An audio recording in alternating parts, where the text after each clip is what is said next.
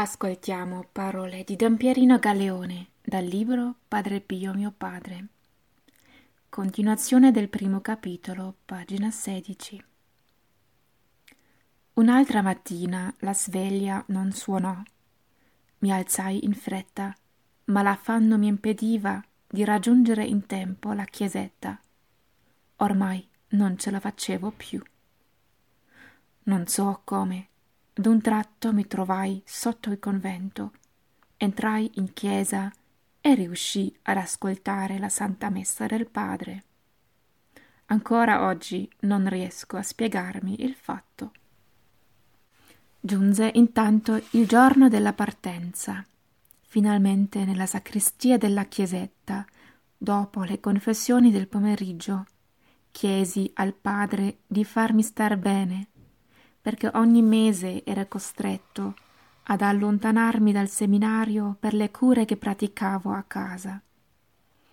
Padre Pio mi guardò, poggiò la sua mano sul mio petto e la portò pian piano su tutte le parti, finché arrivato al centro si fermò e con le dita strette batte un colpo sul petto e guardandomi con fierezza disse di tutto potrai morire, eccetto di qua.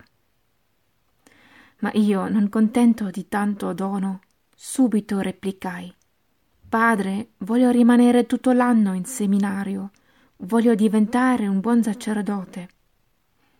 Eh sì, mi rispose, solo un mese andrai a casa. No, padre, nemmeno un giorno a casa, sempre in seminario. E lui dolcemente Figlio mio, a marzo per un mese andranno tutti a casa. Io parlavo col padre nel luglio del 1947.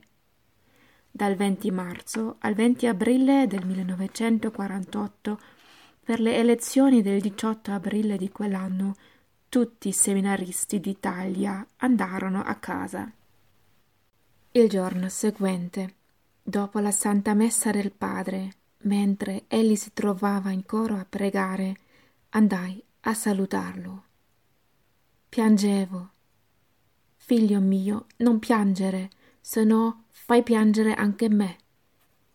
Ci abbracciammo e, col cuore in gola, me ne andai. Prima di concludere, fu il primo incontro. Tutto avvenne come mi aveva detto stetti bene in salute, rimasi tutto l'anno in seminario, eccetto il mese predetto.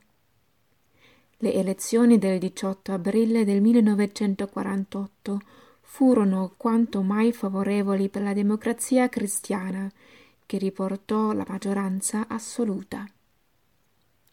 Parole di Don Pierino Galeone